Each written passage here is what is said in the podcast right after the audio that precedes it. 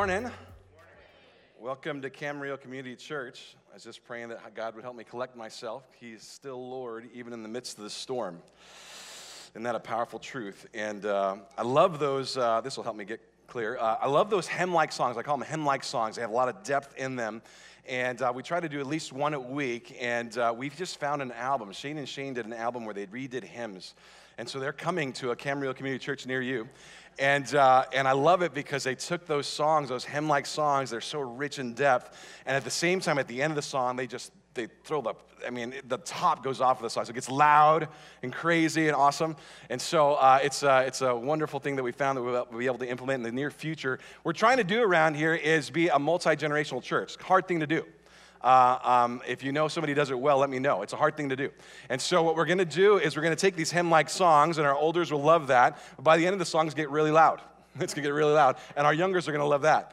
And uh, we're to have, there's going to be a piece of the song that both of you uh, in both worlds will like, but we're going to have to meet each other halfway. We're going to be able to accomplish that together. Amen? Multi generational church. Not an easy thing to do. We're going to try it. So uh, that's coming uh, close. Good. I feel better already.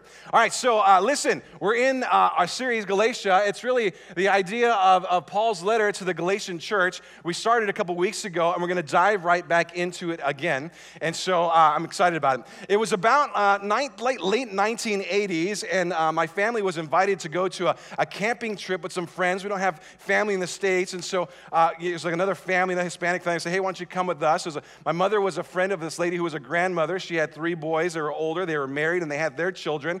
And so, why don't you come with us? We're going to Yosemite. We're going to go to that, that, that tent canopy area in Yosemite where they have like a little river running through it. And, and there's, you ever been the canopy area over there? And so, we have about five or six different sites, different canopies that we've rented out. Why don't the Hurtado family, why don't you guys come with? And so, we went. There's probably 25 of us in total uh, when you consider the adults and the children, everybody scattered all over the place in the canopy village there. And so, we went together. And as you can well imagine, there's 25 of you, some point during the week, there's going to be some kind of drama. But nothing could have prepared me for what was going to happen. You see, one of the, uh, one of the sons of the grandmother, person that we were a friend of that invited us to come, uh, one of the sons was upset because his wife had lost a piece of jewelry. Uh, and so, uh, in, in, in her mind, somebody had come into their canopy tent or canopy uh, area and stole a piece of jewelry. I don't remember if it was a ring or a necklace or earrings. I don't remember what it was, but I just remember it was some kind of jewelry and it was gone. And then her husband actually pointed me out in front of everybody and said, You, you came into my canopy and stole the earring set or the necklace set or the, or the, or the ring or whatever it was. And I cannot believe how he would point me out in front of everybody and say, You are the one who stole it. I don't know why he got in his mind. I don't know how his wife, maybe his wife said, I saw David running in there or something. But I mean, I was no more than nine years old at the time. And I remember that horrible feeling inside going, Are you going to accuse me and my character and disparage me for doing something I didn't do? I had stolen one thing in my life at that point. It was at like a, a Home Depot store, it's like a sticker, and it felt so horrible I vowed to never steal again. As I walked out the door, I was like, they're gonna kill me, they're gonna kill me. And I said, I'm never, so I never stole anything again, because even though I got away with it, it felt so horrible I wouldn't do it again. And so here I am being accused in front of everybody. And so in my little nine year old mind, or lower, maybe eight or seven years old, I said to myself, I know what I'll do. I'll go into the canopy, search all their stuff, find the missing item, and say, hey, look, I found it. I didn't steal it. Look, I found it. Didn't realize in my mind that if I showed up with the missing item, they go, see, you did steal it. But I, mean, in my mind, I'm going, I'll just go through that. So I went into their canopy and I went through all of their luggage and all of their stuff to try to find the item that was missing. I didn't find it.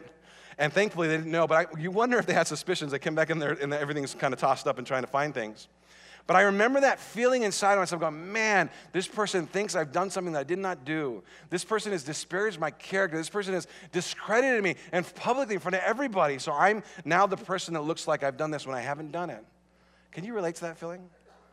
Have you ever been discredited before? Have you ever been, has your integrity ever been maligned?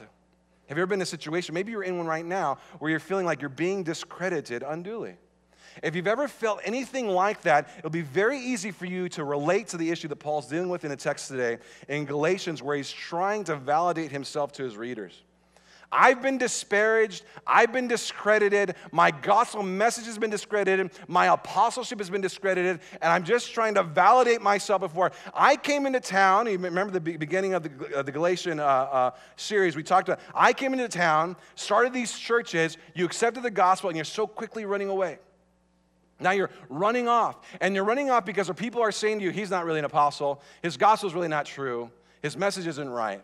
And he's saying, I'm just trying to validate the message for myself, not because of anything in me, but because of what it represents for you. And that's what he's going to be going to. We're going to ask questions like, what items in his life validated him? What were the items in his life that validated him? What things in his past validated him, and what things in his present were validating him? And following his example, how can we be validated as well?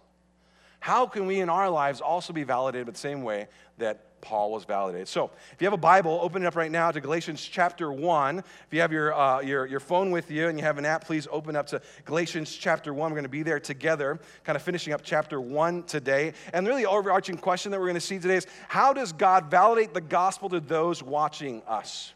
How does God validate the gospel to those watching us? There are people watching us all the time. How does he use our lives in the validation of the gospel? That's what we're going to see. And the first thing we're going to see is he points out the absurdity of our past life. He points out the absurdity that is our past life. That before we came to know Christ, what did life look like? I'm going to point out the absurdity of what that looked like in validating the gospel, in validating myself. We're going to see that in Galatians chapter 1. We're going to start at verse 11. And let's read together. Before you be with you on the screen as well, if you don't have a Bible with you. It says this for I would have you know, brothers, that the gospel that was preached by me is not man's gospel. For I, did not, for I did not receive it from any man, nor was I taught it, but I received it through a revelation of Jesus Christ. For you have heard my former way of life in Judaism. Here's the old life how I persecuted the church of God violently and tried to destroy it. And I was advancing in Judaism beyond many of my own age among my own people. So extremely zealous was I for the traditions of my fathers. Uh, my fathers. Uh, uh, we'll stop right there. How does God validate the gospel to those watching us? He points out the absurdity of our past life. And you remember, I came into town, I started these churches, I preached this gospel. You so freely accepted it at first, and now you're deviating. We looked at that last week. You're deviating because people are talking. And that's the going. I'm, I'm just here to tell you the things that I have said are so clearly from God. My life is so clearly, if you look at the trajectory of my life, you will see that God had to be a part of this. It's what he's, what he's trying to convince him of. God's name is written all over this thing. The gospel that I preached was not man's gospel. It wasn't, it wasn't uh, uh, man devised. It wasn't according to man. It, was, it has no human origin. So clearly, God related to me in a vision and revelation through Jesus Christ himself. That's how I heard the gospel. I didn't get this from somebody else. I didn't, somebody else didn't tutor me in this. The apostles didn't come alongside me and say, hey, this is what you need to say. This is how you say it. I didn't go to seminary. No, it was just me and God. And I came and I preached it to you and you listened so freely and now you're so you're deviating all because of these people and what they're saying about me. But, but my life doesn't add up to what they're saying. That's what he's telling them. My life doesn't add up to what they're saying. They're saying it's not of God, whatever. You know, he's changing the message. Just look at my life, and you will see in the absurdity of my past, you will see that God had to be involved in the midst of this for this to happen. He says, I'll prove it to you. You remember how I was before, uh, before I came to know Christ, how zealous I was. I persecuted the church of God violently and tried to destroy it. I was advancing in Judaism beyond many of my own age among my own people. So extremely zealous was I for the traditions of my fathers. I was like the, the, the, the, the epitome of what you should do in Judaism. In fact, in fact I, was, I was so zealous, I was more zealous than all my contemporaries, all my buddies that were with me and, in leading this thing. I was more zealous than them. I was zipping past them. In fact, the Greek word there has the idea of cutting somebody off. You ever been on the freeway and been cut off by somebody and you're like, eh, you know, that kind of thing? He's cutting people off as he gets on the fast track to his career path in religiosity. That's the idea. I'm zipping past everybody, I'm on the fast track. In fact, we can see exactly uh, his credentials in Philippians chapter 3. I put it on the screen for you. It's Philippians chapter 3 says, If anyone else thinks he has reason for confidence in the flesh, I have more. Let me tell you, you guys think you can walk, you think, you, you think you're, you, you have a, a, a, resume that's better than mine. Let me show you mine. Uh, circumcised on the eighth day, uh, of the people of Israel, of the tribe of Benjamin, a Hebrew of Hebrews, as to the law, a Pharisee, as to zeal, a persecutor of the church, as to righteousness under law, blameless. But whatever I have gained, I counted loss for the sake of Christ. Listen, I have the whole uh, resume that you look for for the person who's on the fast track to religiosity and proving that, the, that they in themselves can be acceptable before God. I did all that, I tried all that. And I look back at it and go, I, I wouldn't, I, there's not one thing I would own on that. I often say this I don't claim anything except for the blood of Christ. Nothing in my life. If I do it to the glory of Jesus, praise God, but I claim nothing but the blood of Jesus. And that's what he's saying. I only claim Jesus. I'm not going to claim any of these other activities that are supposed to make you acceptable before God in some way. No, no, no, no. That's rubbish. I only claim God. If you're thinking of discrediting my credentials, just know, understand this. I have them all. I have more credentials than you do. I have a better resume than you do. He was so defensive of the traditions of his fathers that he would persecute the church. We talked about this a lot in the book of Mark. Here's the Bible, and what we, we did in the first century is we would put this hedge of protection around the Bible. It's like a fence around the Bible. So there's these regulations that are decreed by God that we should follow in the Word of God. What they did is they added a fence of protection around it, and if you don't get close to the fence, then you won't ever encroach on the Bible. And so the idea was we'll put these extra rules in, and then if we don't get close to those rules, we won't. But what happened was the rules on the outside became more important than rules on the inside.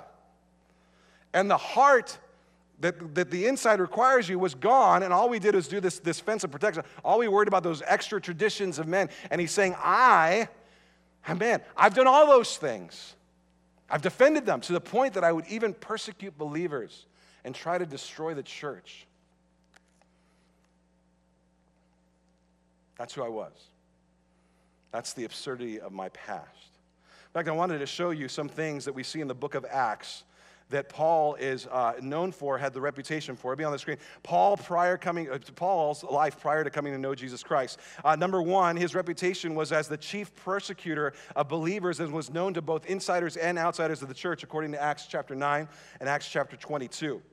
He received permission to seize Christians and bring them back to Jerusalem for punishment, according to Acts 9. He was like a Christian bounty hunter. Hey, give me their names, I'll go get them. I'll go into other towns, I'll arrest them and bring them back. That's what he was doing.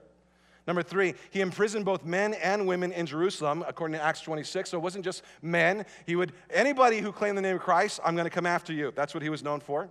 He brought uh, uh, threats uh, and, and slaughtered Christians, according to Acts 9. And then number five, he also uh, oversaw the stoning of Stephen. Acts chapter 7 and chapter 8. And so he was the orchestrator, the mastermind, whatever. I oversaw it. I give my, yes, you can. He was in charge. This is what he was. So much so, he's such a terrorist to Christians. Okay, this is the Paul that we're reading right now. So much so, he was such a terrorist to Christians that when he came to faith, they wouldn't meet with him.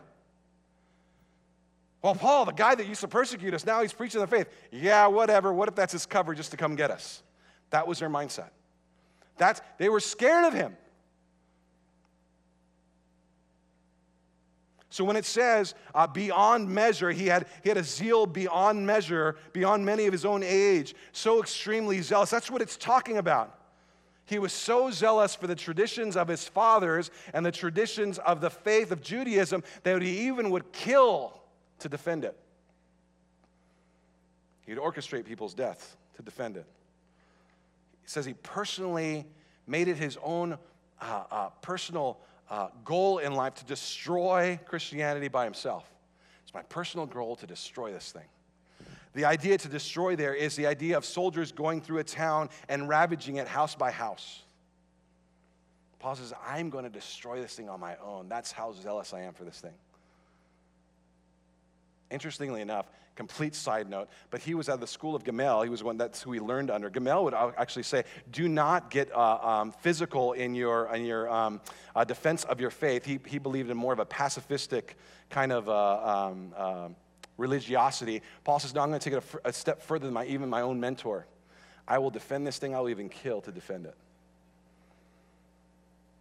And so he's reminding them of who he was and what his dark side was. You know, so often in our lives we say, you know, I just want to take those ugly things in my past, I just want to put it in the back of my brain and lock it up in like five different padlocks in that closet back there. I'm never going to think about it again. And here Paul is saying, no, I'm going to bring these things up. And he kind of openly says them almost brazenly about it, but he's not being brazen about it as if he's proud of what he did. He's trying to share the absurdity of what happened here. How does this happen? That that guy that did all the things that we just talked about turns into the guy who represents God. How does that happen? That the, the, the, the, the persecutor becomes a preacher, the tormentor becomes a teacher, that the exterminator becomes the evangelist, that the killer becomes a cleric, that the murderer becomes a martyr. How does that happen? He says so clearly, it's absurd. The only way that happens is if God Himself is involved. That's what He's saying. That's what he's saying. How does God validate the gospel to those watching? He points out the absurdity of our past life. Can I just tell you a story about me and what I looked like before I came to know Jesus Christ? And then there was this moment where I had this God moment, divine moment, divine appointment, whatever you call it, coming to knowing Jesus. I don't even know how to phrase it, but I'm just telling you, whatever happened there, the person afterwards is a lot different than the person before. It's just different. Like he radically changed me, transformed me. How does God validate the gospel to those watching? Number one, he points out the absurdity of our past life. Number two, he points out the reality of our present life. He points to the transformation. That's what we're going to see in the second section. He points to the transformation. Let's see what happens. But when he who had set me apart before I was born and who called me by his grace was pleased to reveal his son to me in order that I might preach him among the Gentiles, I did not immediately consult anyone. Nor did I go up to Jerusalem to those who were the apostles before me, but I went away to Arabia and returned again to Damascus. And then after three years, I went up to Jerusalem to visit, visit Cephas which is just the Aramaic name for Peter, and, and remained with him for 15 days. But I saw none of the other apostles except for James, the, the Lord's brother. And I, when I'm writing you uh, before God, I'm not telling a lie. And then I went to the regions of uh, uh, Syria and Cilicia, and I was still unknown to, the, to I was still known in person to the churches of Judea that are in Christ. Only uh, they were only they only were hearing it and saying, "He who used to persecute us is now preaching the faith." He once tried to destroy, and they glorify God because of me. How does God validate the gospel to those watching? He points to the reality of the present life. He points to the transformation. Look who I was, and look who I am now. Look what I did, and look what I do now. And all I can tell you is I was this person, Jesus moment, boom, there's a new person over here. And that's what he's showing them. And then he comes back and says, Let me tell you the situation. The situation is there was this moment where God called me and change me from the inside out.